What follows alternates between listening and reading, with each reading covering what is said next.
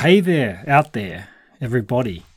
Welcome back to the Making Permaculture Stronger podcast project. This is Dan Palmer coming at you with another episode.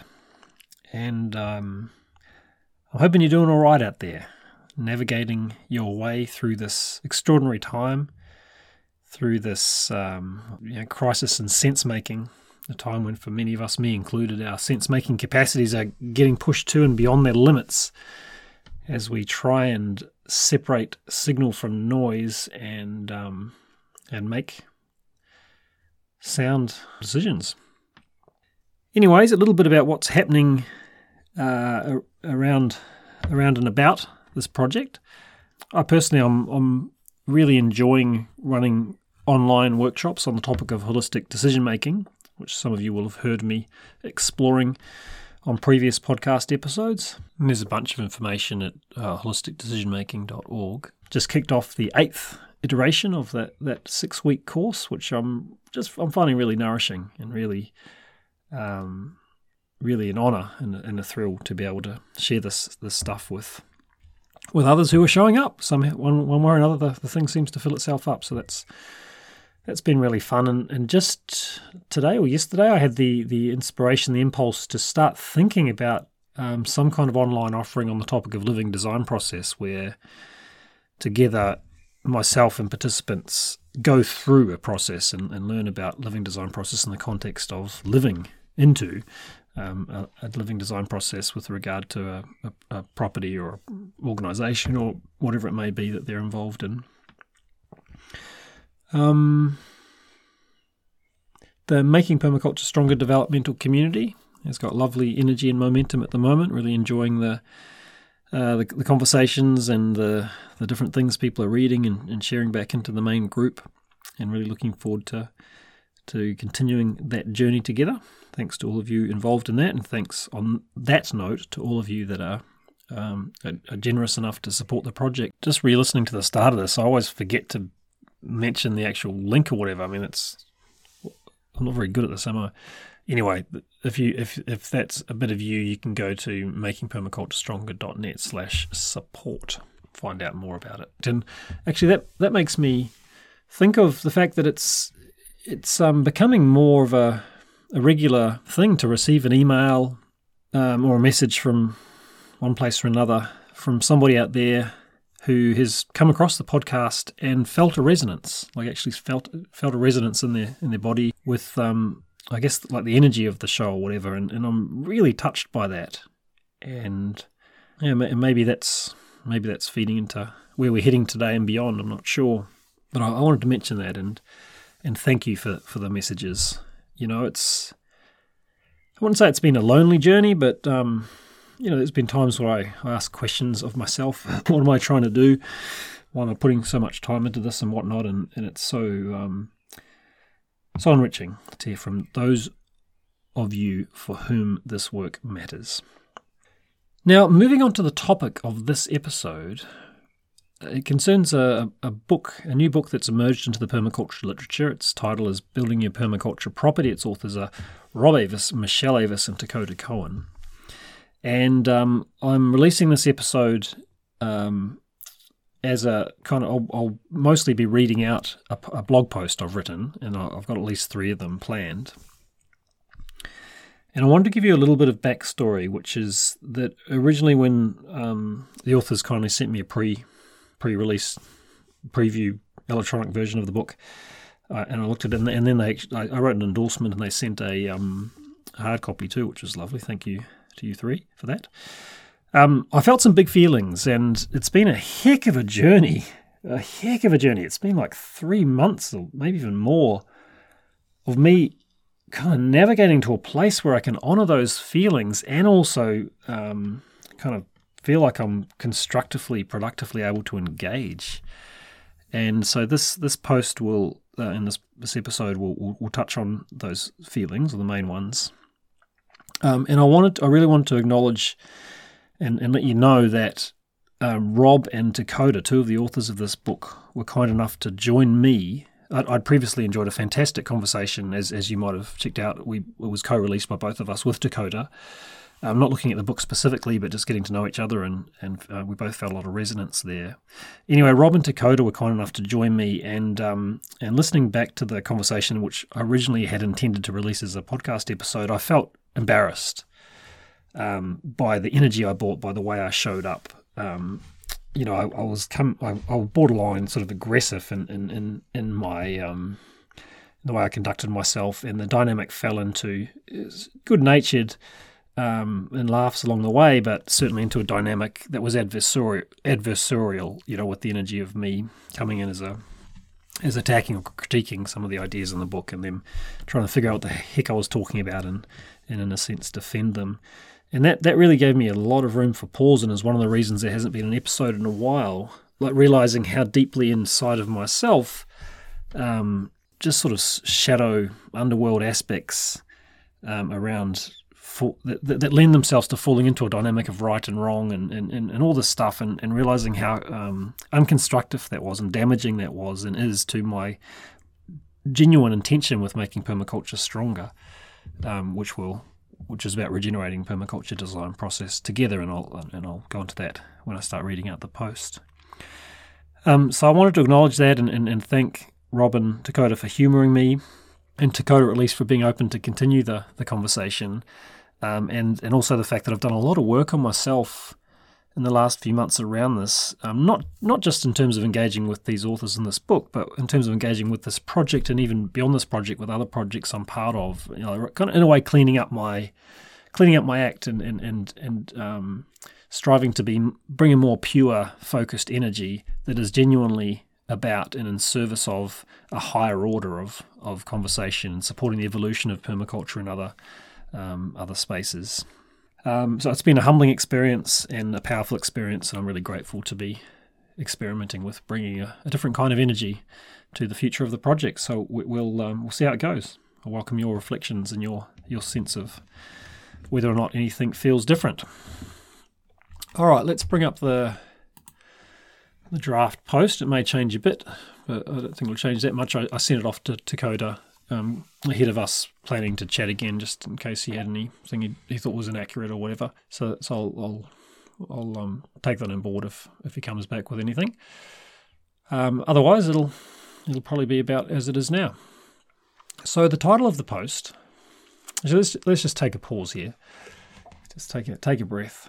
So this this is the intro wrapping up the pretext, um, and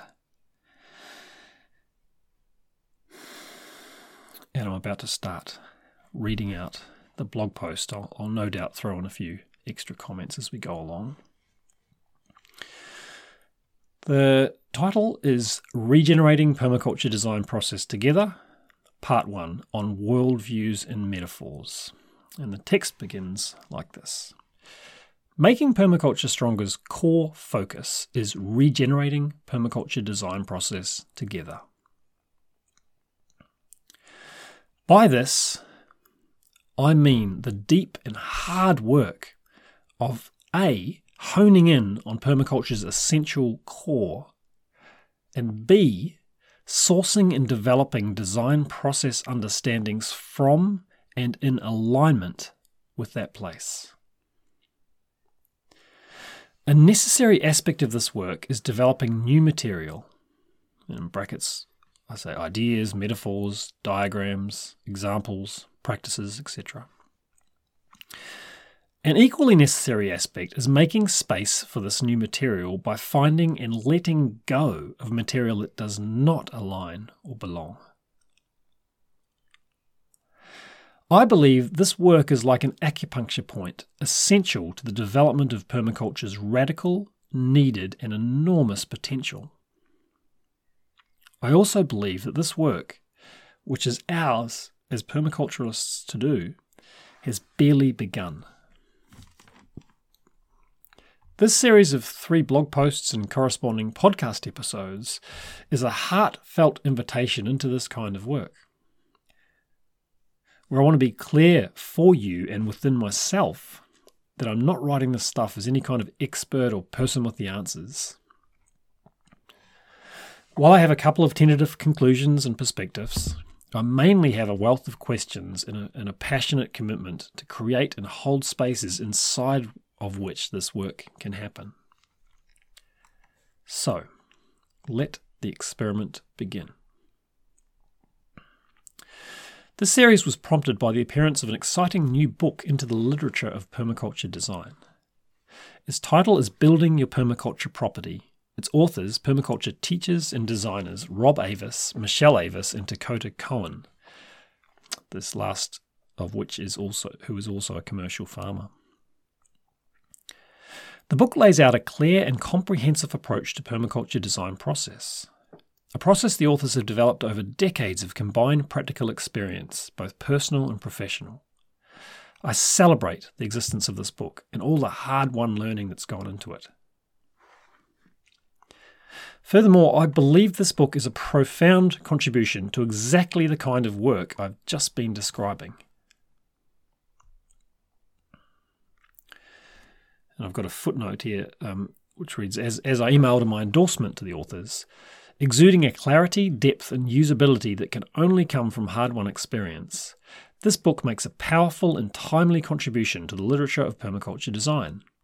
It lifts the bar a good many notches and will unquestionably bring great value to many thousands of folk developing their own places in permaculture inspired directions.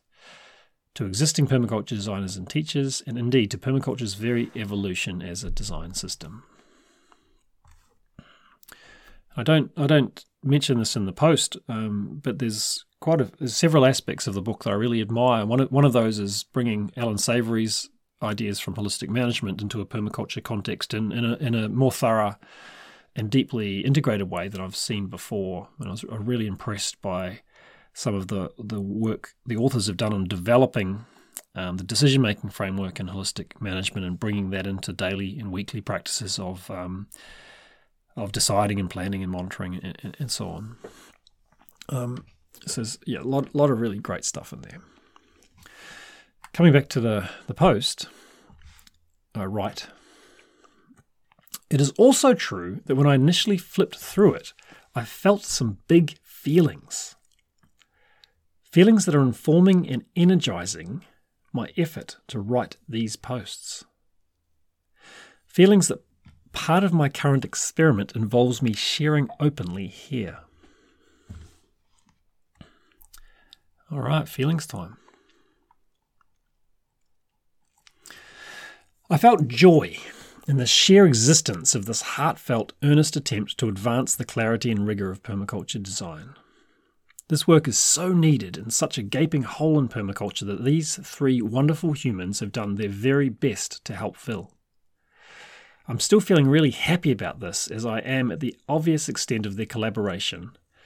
Um, the collaboration between the authors whose different strengths flow into and make the book so much better than any one of them could have made it.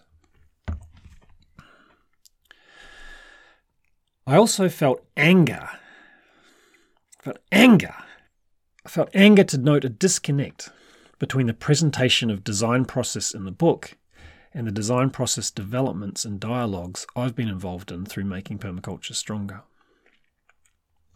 From my perspective, seemingly fertile opportunities for cross pollination haven't happened, where, to come to the point, the book includes much material that I have poured a lot of my life force into arguing does not belong in or do justice to permaculture's design process potential.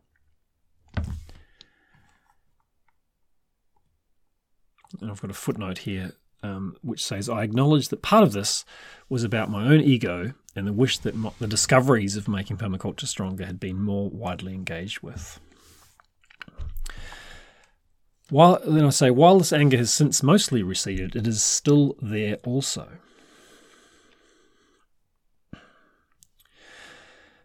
I felt sad to reflect on the resulting prognosis for permaculture's evolution if there are not established systems for pooling and collaboratively crash testing and co developing our mutual advances. If every design process book lays out its own take largely in isolation from a larger field of collaborative development.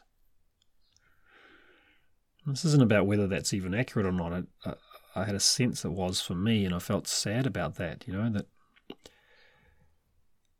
it seems to me permaculture lacks um, systems for for this kind of this kind of collaborative um, cross pollination. I felt afraid, considering my impression of the disconnect, how I might channel these feelings, these feelings I'm sharing with you now, toward engaging with the authors about their work in a positive, constructive way. I felt afraid of how gaps I perceived between our perspectives might be bridged without bridges being burned. I feel this fear still. Well, that said, it um, has diminished considerably um, since our first, I'd say, relatively dis- disastrous, from my perspective, conversation. Finally, I felt a different kind of anger in seeing what seemed to me to be a profusion of superficial endorsements of the book. This is including my own, that did not show any depth of engagement with its ideas. This sort of superficial blanket praise appears to be the norm in permaculture, and I'm concerned what that means for permaculture's capacity to be in the game of evolution.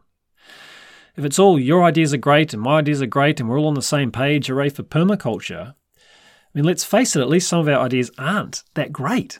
And if you actually open the books, we're not all on the exact same page.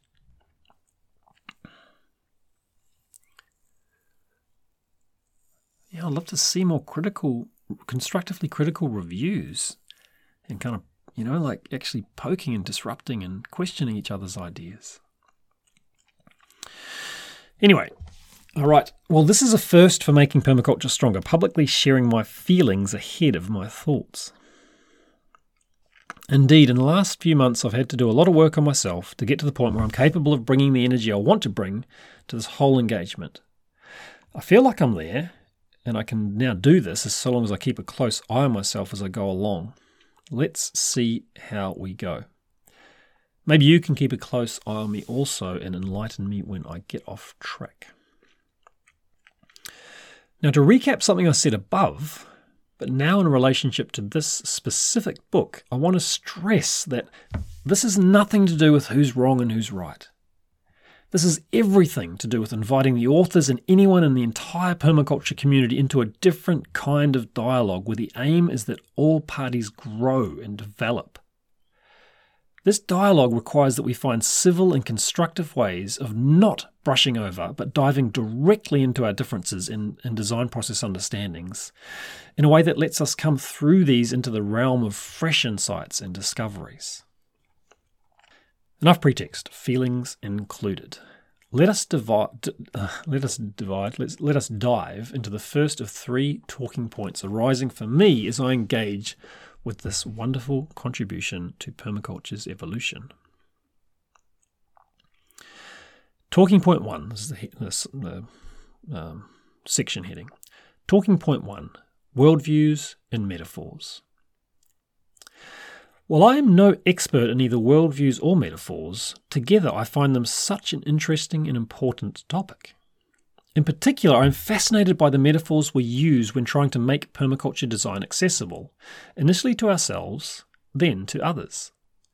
Aside from the specific idea or process we use a particular metaphor to convey, we can zoom out and pay attention to the kinds or categories of metaphor we use. These kinds or categories I find powerful windows into the worldview we literally view the world from and through.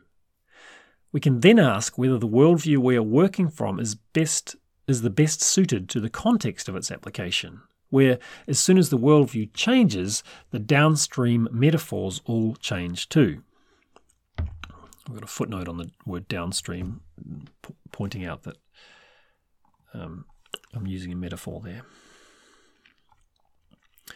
Before coming back to building your permaculture property, I want to share a distinction between two of the many worldviews available to us.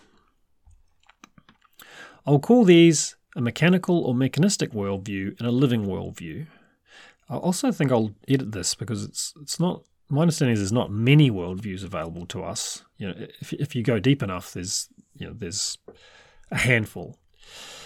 Um, anyway, Again, I write, I'm sharing my limited current understanding here, where I invite crash testing and clarification of everything I say.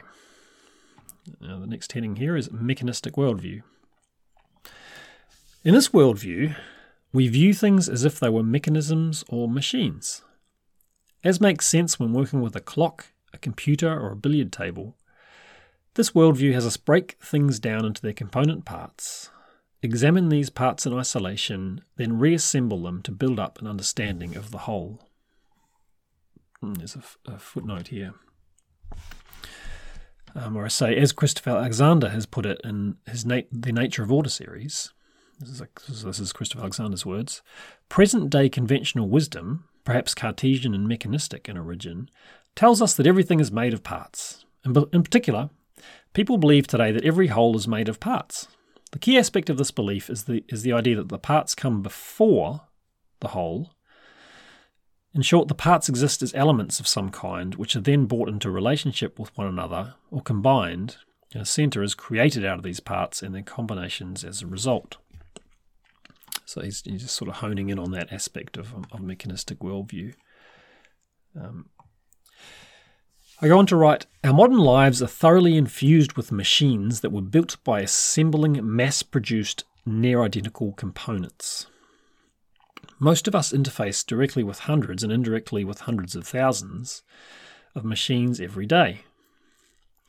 As I understand it, the mechanistic worldview appropriate to understanding and working with these machines has become our default way of seeing almost everything. I've got a there's a footnote, um, some words from from the writer Jeremy Lent here. There's a there's a link to the article these are from. Um, Jeremy Lent wrote. It's kind of a long note, but I, I think I'll read it out. We got time. He writes, This mechanistic worldview has deep roots in Western thought. The great pioneers of the scientific revolution, such as Galileo, Kepler, and Newton, believed they were decoding, in, in quotation marks, God's book, which was written in the language of mathematics. God was conceived as a great clockmaker, the artificer who constructed the intricate machine of nature so flawlessly that once it was set in motion there was nothing more to do, bar the occasional miracle, than let it run its course. What is the heart but a spring? wrote Thomas Hobbes, and the nerves but so many strings. Descartes flatly declared, I do not recognize any difference between the machines made from, by craftsmen and the various bodies that nature alone composes. Where are we up to? Oh yeah, I've got a I've got an image of a mechanical duck from like 1700s or something. Oh yes, I, I say here it is fascinating to me how a certain subset of objects, i.e., machines, have emerged from within the living processes of the earth, including those sub processes we call human, and we have then separated out the machines to hold them up as an interpretive lens to understand the life forces that birthed them. Even though I've been aware of the mechanistic worldview for a while, it is still deeply embedded within me where I, have, where I have observed a strong bias toward identifying the relevant parts within any situation and then assembling or reassembling them into more functional configurations. So the next section is called Living Worldview, where I write In a living worldview, things are seen as alive and as ebbing and flowing organisms, in brackets, rather than dead machines. Rather than treating wholes as if they were entities assembled from pre existing parts, a living worldview sees such parts as organs which have unfolded or emerged from pre existing wholes, as the feet and lungs of a frog have emerged from the growth of the frog as a whole. Here, we cannot separate out the different parts or organs without killing the frog, or whatever it is.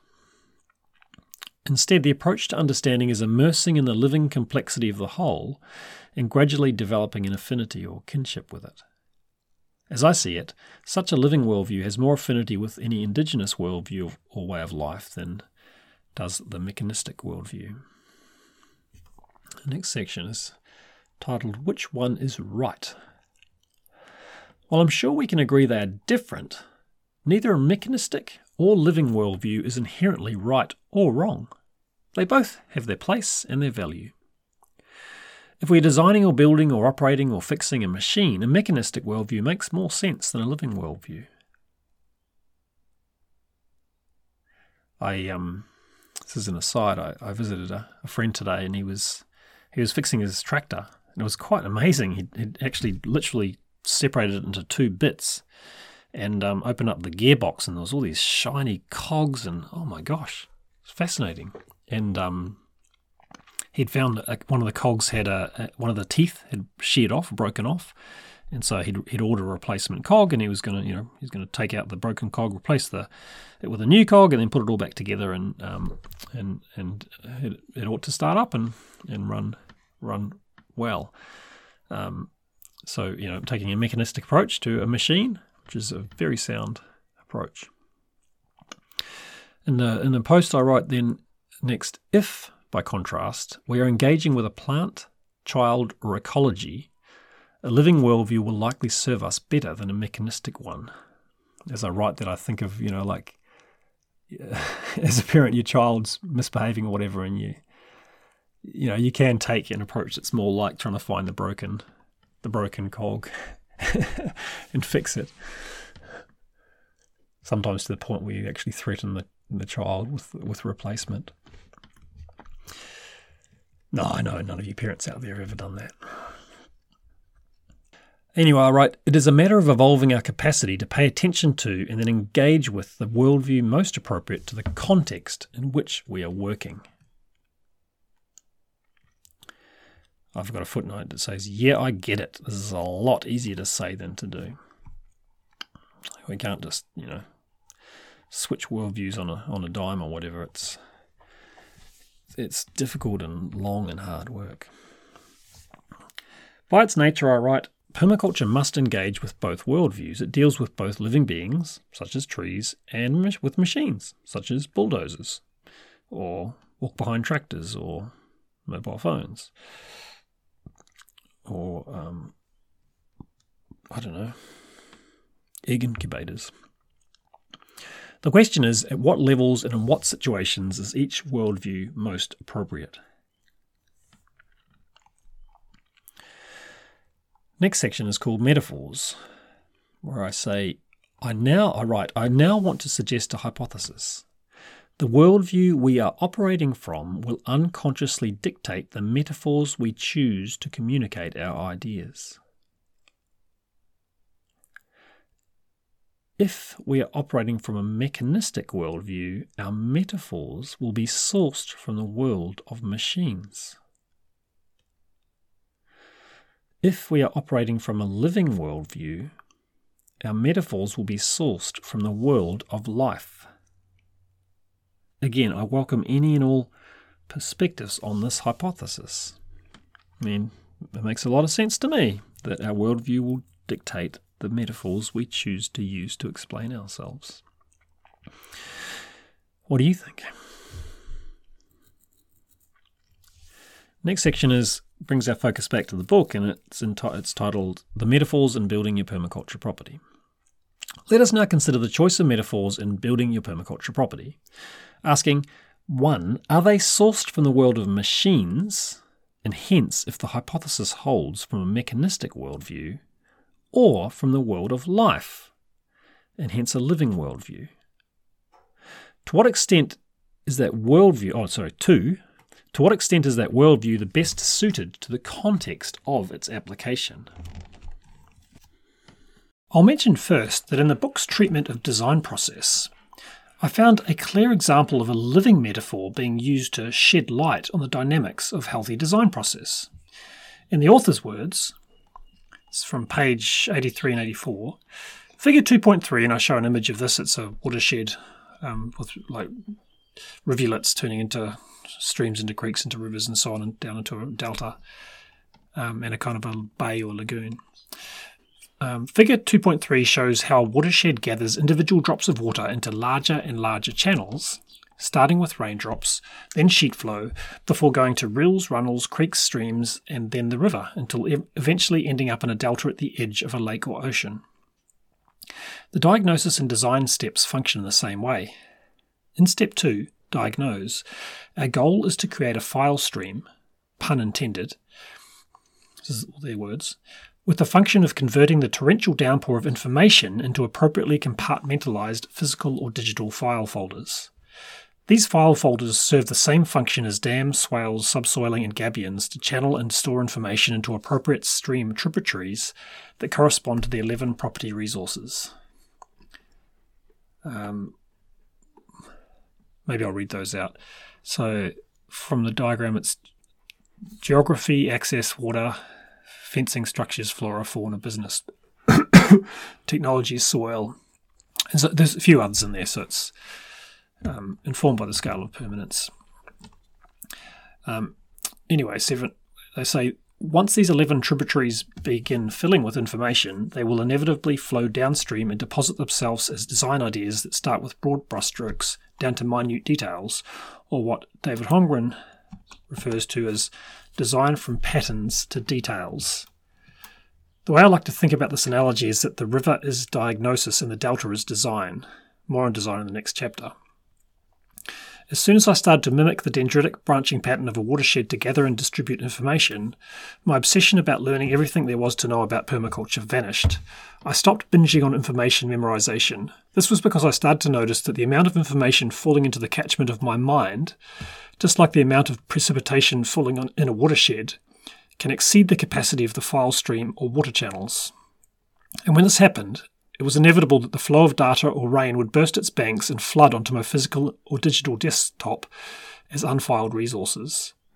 In other words, information, no matter how good the quality, is only as good as your ability to put it to productive use. That being said, you don't want a drought of information either, because the speed and quality of your design insights are directly proportional to the quantity and quality of your data. Poor information yields poor design. You don't want torrential downpours of data. You want a slow and steady drizzle that keeps pace with the evolution of your file stream.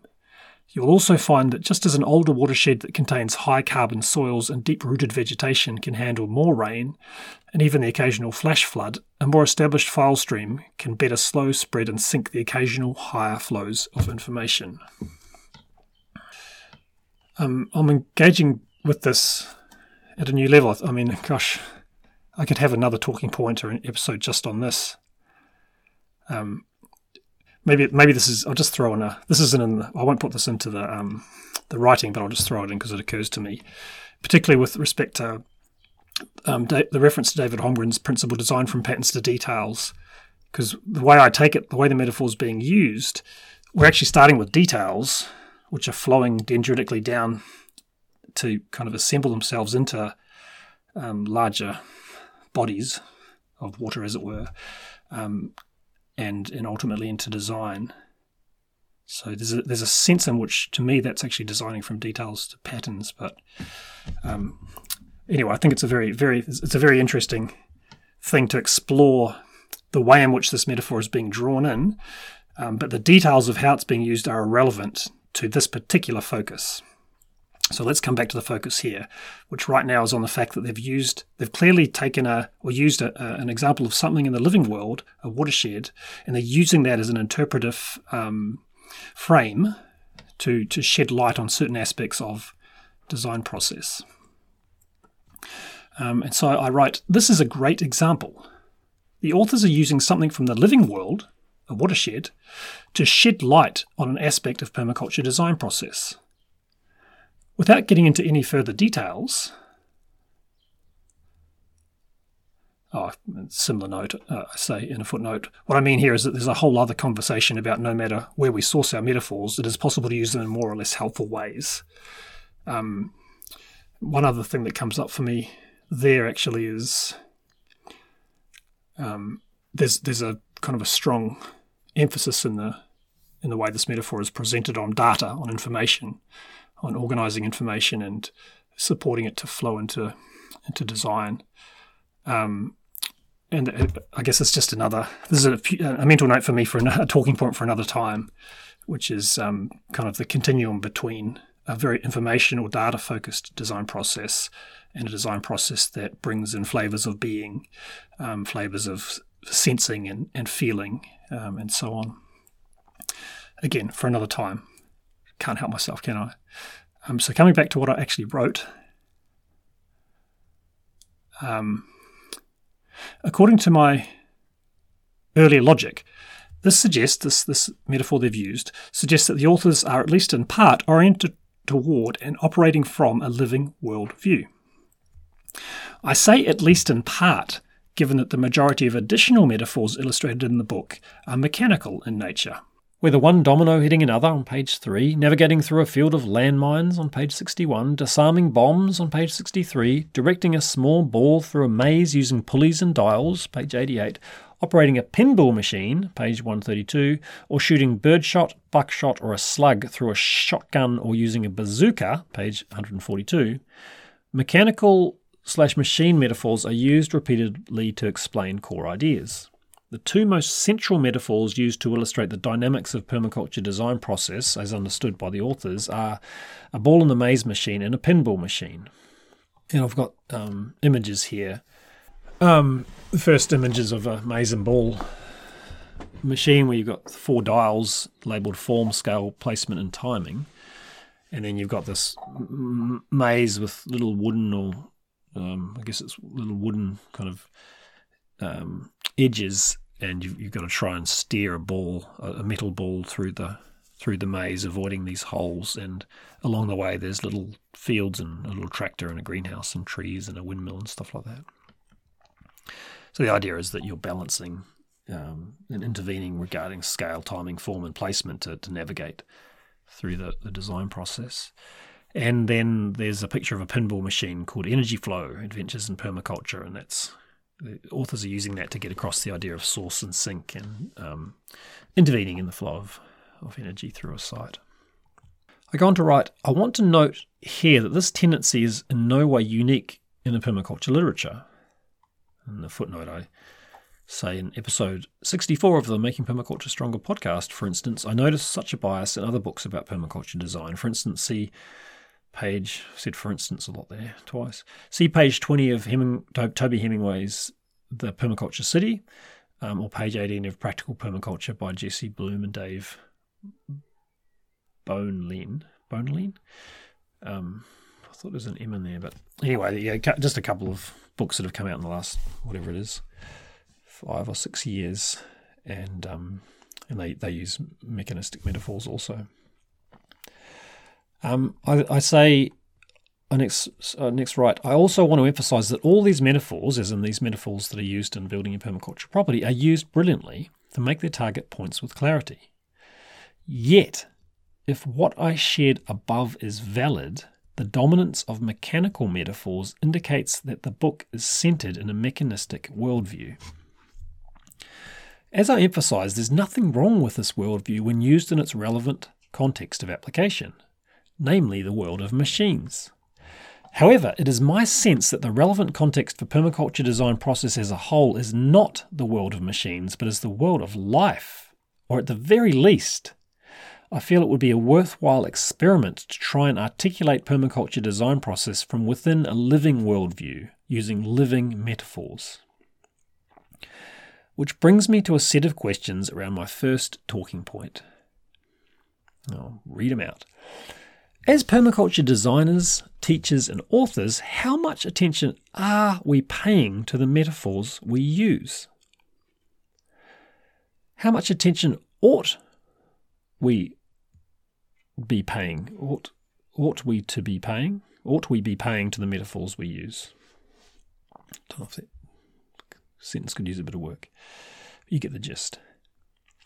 Do the metaphors we choose flow from and hence reveal the world view we default to. Is that a reasonable or unre- you know, what do you think about the hypothesis? Oh, the next question is what do you think about this? What do you feel about this? Does this stuff even matter? Am I wasting your time? Is it possible to make the points we want to make in a permaculture design context using living metaphors? Is that even possible? Or is our audience so steeped in the mechanistic worldview and the technosphere it is enabled that we must prioritize machine metaphors in order to stay accessible. I'll be curious to hear how these questions land for you, where they take you, and I'm grateful to Rob, Takota, and Michelle for inadvertently prompting me to ask them. Please talk to me in the comments below or by sending me a message. We'll look at another core pattern in the book and raise an associated talking point in part two of this series. I then have some acknowledgements where I write Thanks to Takota Coen for reviewing a draft and making suggestions that helped me more accurately represent the book. which is not to say that I've succeeded, um, but thanks for helping me in my efforts to do so. Uh, and thanks so much, Takota, just for leading in, you know, for really having energy for, for, for getting into this stuff. I'm so excited um, where, where this where the series is going to lead. I'm really looking forward to some juicy long conversations um, that we'll share on upcoming podcast episodes. Uh, I also thank John Buttery and Beck Rafferty from the Making Permaculture Stronger developmental community for their suggestions, and James Andrews for helping me clean up the overall energy of this piece.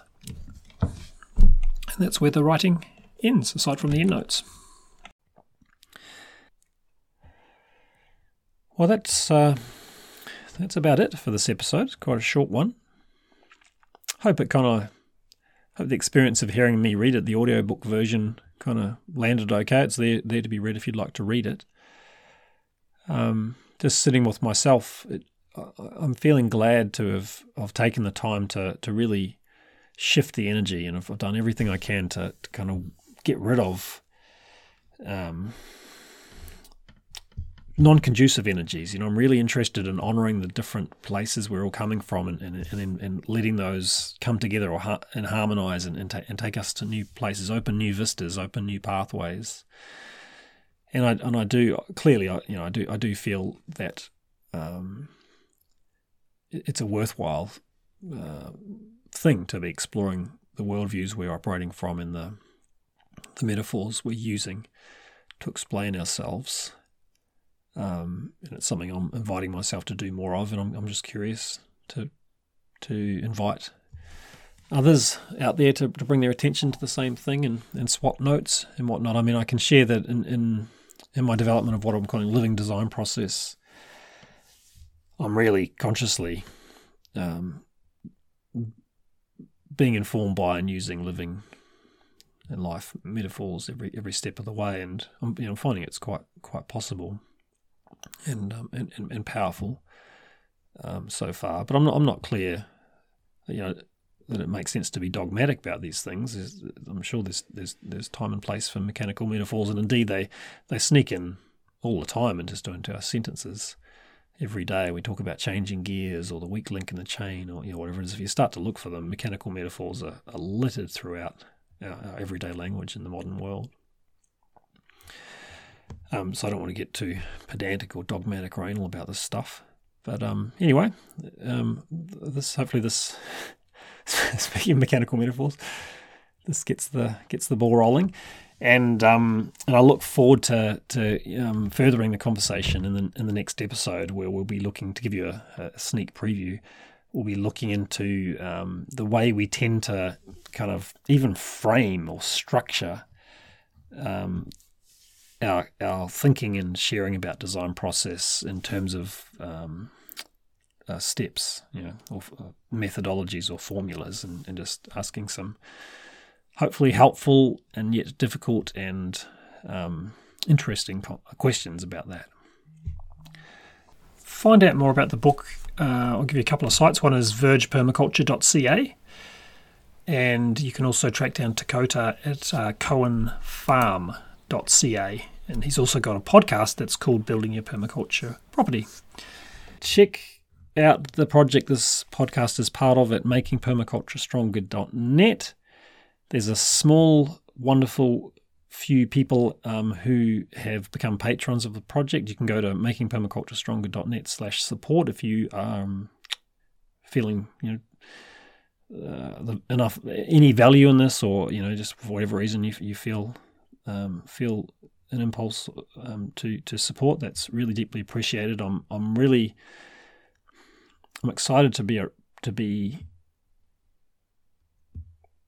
ramping this up, or, or, to, or just I've, I've got a I've got a lot of places I want to go. Let's say, um, I'm on I'm on a bit of a mission with this project, and um, I'd like to cover a lot of ground, and um, I'd also like to know that that is um, is worth worth my while because I, I, I, also do have the option of just leaping ahead, sort in a sense where I am offline and, and proceeding from there. But I, I right now I'm feeling like it's really worthwhile to uh, partially retrace my steps, but but it's not, it's not a, it's also about um, about in some ways taking them afresh and, and, and sharing the journey, and inviting others into it.